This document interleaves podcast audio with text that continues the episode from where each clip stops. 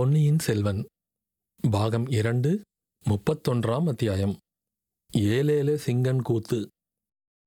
வனத்தின் மத்தியில் உலர்ந்த குளத்தைச் சுற்றி மரங்கள் வளைவு வரிசையாக வளர்ந்து அதனால் இடைவெளி ஏற்பட்டிருந்த இடத்தில் சுமார் ஆயிரம் சோழ வீரர்கள் தாவடி போட்டிருந்தார்கள். அவர்களுடைய சாப்பாட்டுக்காக பெரிய பெரிய கல் அடுப்புகளில் ஜுவாலை வீசிய நெருப்பின் பேரில் பிரம்மாண்டமான தவளைகளில் கூட்டாஞ்சோறு பொங்கிக் கொண்டிருந்தது. சட்டிகளிலும் அண்டாக்களிலும் வெஞ்சனங்கள் வெந்து கொண்டிருந்தன. இவற்றிலிருந்து எழுந்த நறுமணம் அந்த வீரர்கள் நாவில் ஜலம் சுரக்கச் செய்தது. சோறு பொங்கி முடியும் வரையில் பொழுது போவதற்காக அவர்கள் ஆடல் பாடல் களியாட்டங்களில் ஈடுபட்டிருந்தார்கள். இச்சமயத்தில் அவர்களுடைய உள்ளங்கவர்ந்த அரசிளங்குமாரரும் வந்துவிடவே அவ்வீரர்களின் குதூகலம் அளவு கடந்ததாயிற்று. அந்த எல்லை காவல் படையின் தளபதி மிகவும் சிரமப்பட்டு அவர்களுக்குள்ளே ஒழுங்கை நிலைநாட்டினார். எல்லோரையும் அமைதியுடன் பாதி மதியின் வடிவமான வட்டத்தில் வரிசையாக உட்காரும்படி செய்தார். பெரியதொரு ராட்சத மரத்தை வெட்டித் தள்ளி அதன் அடிப்பகுதியை மட்டும் பூமிக்கு மேலே சிறிது நீட்டிக் கொண்டிருக்கும்படி விட்டிருந்தார்கள்.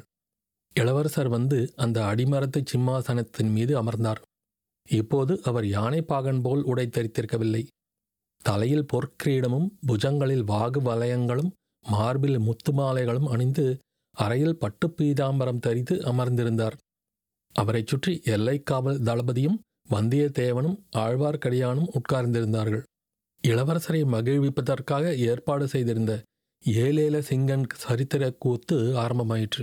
இந்த சமயம் சோழ வீரர்கள் இலங்கையில் பெரும் பகுதியை பிடித்திருந்தது போல் ஆயிரம் ஆண்டுகளுக்கு முன்னால் ஒரு தடவை தமிழ் வீரர்கள் ஈழ நாட்டை கைப்பற்றியிருந்தார்கள். அப்போது அத்தமிழ் வீரர்களின் தலைவனாக விளங்கியவன் ஏலேல் சிங்கன். அவனால் துரத்தப்பட்டு இலங்கை அரசின் சில காலம் மலைநாட்டில் போய் ஒளிந்திருந்தான். அவனுடைய புதல்வனின் பெயர் துஷ்டகமனு. இவன் பொல்லாத வீரன். இலங்கையை திரும்பவும் ஏலேல சிங்கனிடமிருந்து கைப்பற்ற வேண்டும் என்று நெடுங்காலம் கனவு கண்டான். அவ்வீரன் சிறு பிள்ளையாயிருந்தபோது ஒரு நாள் படுக்கையில் கையையும் காலையும் மடக்கி ஒடுக்கி வைத்துக்கொண்டு படுத்திருந்தான். அவனுடைய அன்னை குழந்தாய் ஏன் இப்படி உன்னை நீயே குறுக்கி கொண்டு படுத்திருக்கிறாய்?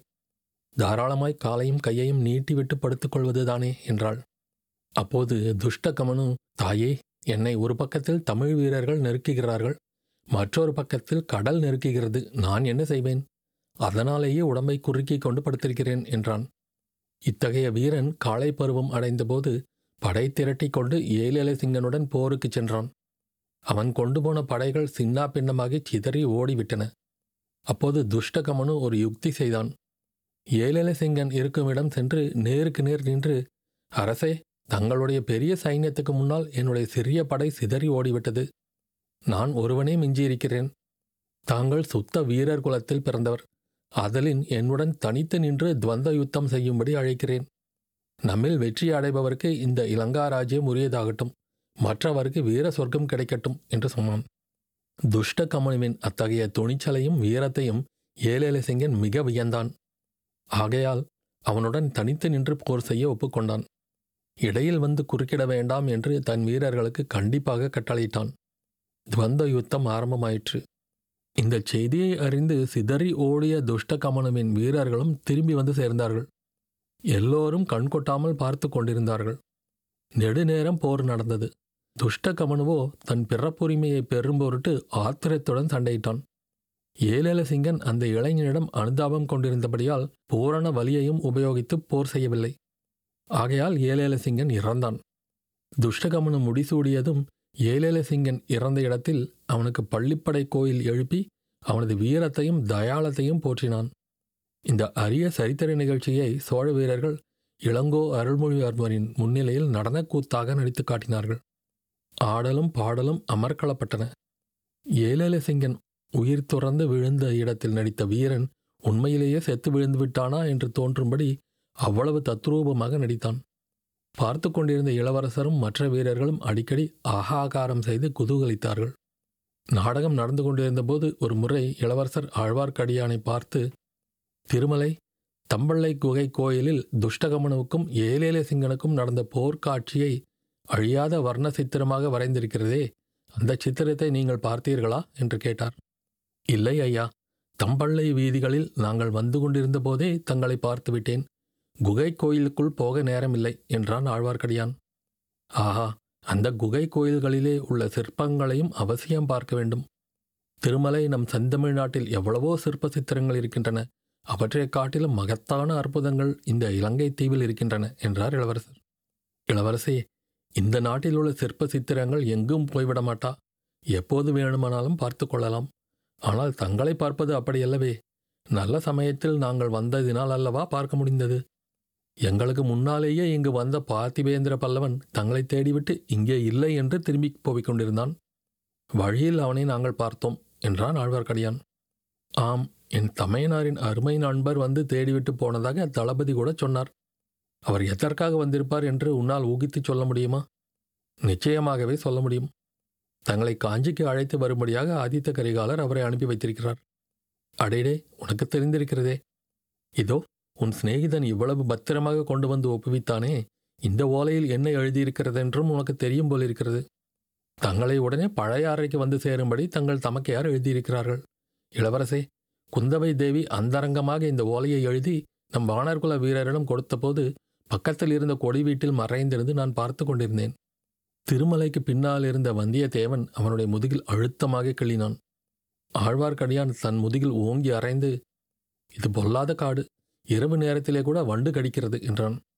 இளவரசர் சற்று கோபத்துடன் சேச்சே இது என்ன வேலை? என் அருமை தமக்கையார் பேரிலேயே நீ உன் திறமையை காட்டத் தொடங்கிவிட்டாயா? என்றார். அதை நான் பார்த்திருந்தபடியினால்தான் இவனை இவ்வளவு பத்திரமாக இங்கே கொண்டு வந்து சேர்த்தேன். இளவரசை இவனை வழியில் எங்கும் சங்கடத்தில் மாட்டிக்கொள்ளாதபடி காப்பாற்றிக் கொண்டு வருவதற்கு நான் பட்ட பாட்டை புத்த பகவானே அறிவார். அனுராதபுரத்தின் வழியாக வந்திருந்தால் இவன் நிச்சயமாக இங்கு வந்து சேர்ந்திருக்க மாட்டான். வழியில் யாருடனாவது சண்டை பிடித்து செத்திருப்பான். அதனாலேயே காட்டு வழியாக அழைத்து வந்தேன். அங்கேயும் இவன் ஒரு மத யானையுடன் சண்டை பிடிக்க பார்த்தான். என்னுடைய கைத்தடியால் அந்த மத யானையை சம்மரித்து இவனை தங்களிடம் பத்திரமாக கொண்டு வந்தேன் என்றார். ஓஹோ அப்படியானால் இவனை பத்திரமாக கொண்டு வந்து என்னிடம் சேர்ப்பதற்காகவே நீ இலங்கைக்கு வந்தாயா என்ன? இல்லை ஐயா. என் பங்குக்கு நானும் தங்களுக்கு ஒரு செய்தி கொண்டு வந்திருக்கிறேன். அது என்ன? சீக்கிரம் சொல் என்றார் இளவரசர். முதன் மந்திரி அனிருத்தர் தாங்கள் இலங்கையிலேயே இன்னும் சிறிது காலம் இருப்பது உசிதம் என்று சொல்லி அனுப்பியிருக்கிறார். இப்படி மூன்று மூத்தவர்கள் மூன்று விதமாக செய்தி அனுப்பினால் நான் எதென்று கேட்பது? என்றார் அருள்மொழிவர்மர். இச்சமயத்தில் வந்தியத்தேவன் குறுக்கிட்டு இளவரசே மன்னிக்க வேண்டும். தாங்கள் கேட்க வேண்டியது தங்கள் தமக்கையாரின் வார்த்தையைத்தான் என்றான். ஏன் அவ்விதம் சொல்கிறீர் ஏனெனில் தங்கள் தமக்கையின் வார்த்தைக்கே மதிப்பு கொடுக்க வேண்டும் என்று தங்கள் இருதயம் தங்களுக்கு சொல்கிறது. அப்படி தாங்கள் அவர் வார்த்தையை கேட்காவிட்டாலும் நான் கேட்டே தீர வேண்டும். தங்களை எப்படியும் அழைத்து கொண்டு வரும்படியாக இளைய பிராட்டி எனக்கு பணித்திருக்கிறார் என்றான் வந்தியத்தேவன். இளவரசர் வந்தியத்தேவனை ஏற இறங்க பார்த்துவிட்டு இத்தகைய ஒரு வீரத் தோழன் கிடைக்க வேண்டும் என்று எத்தனையோ நாளாக நான் தவம் செய்து கொண்டிருந்தேன் என்றார். அத்தியாயம் முடிவு.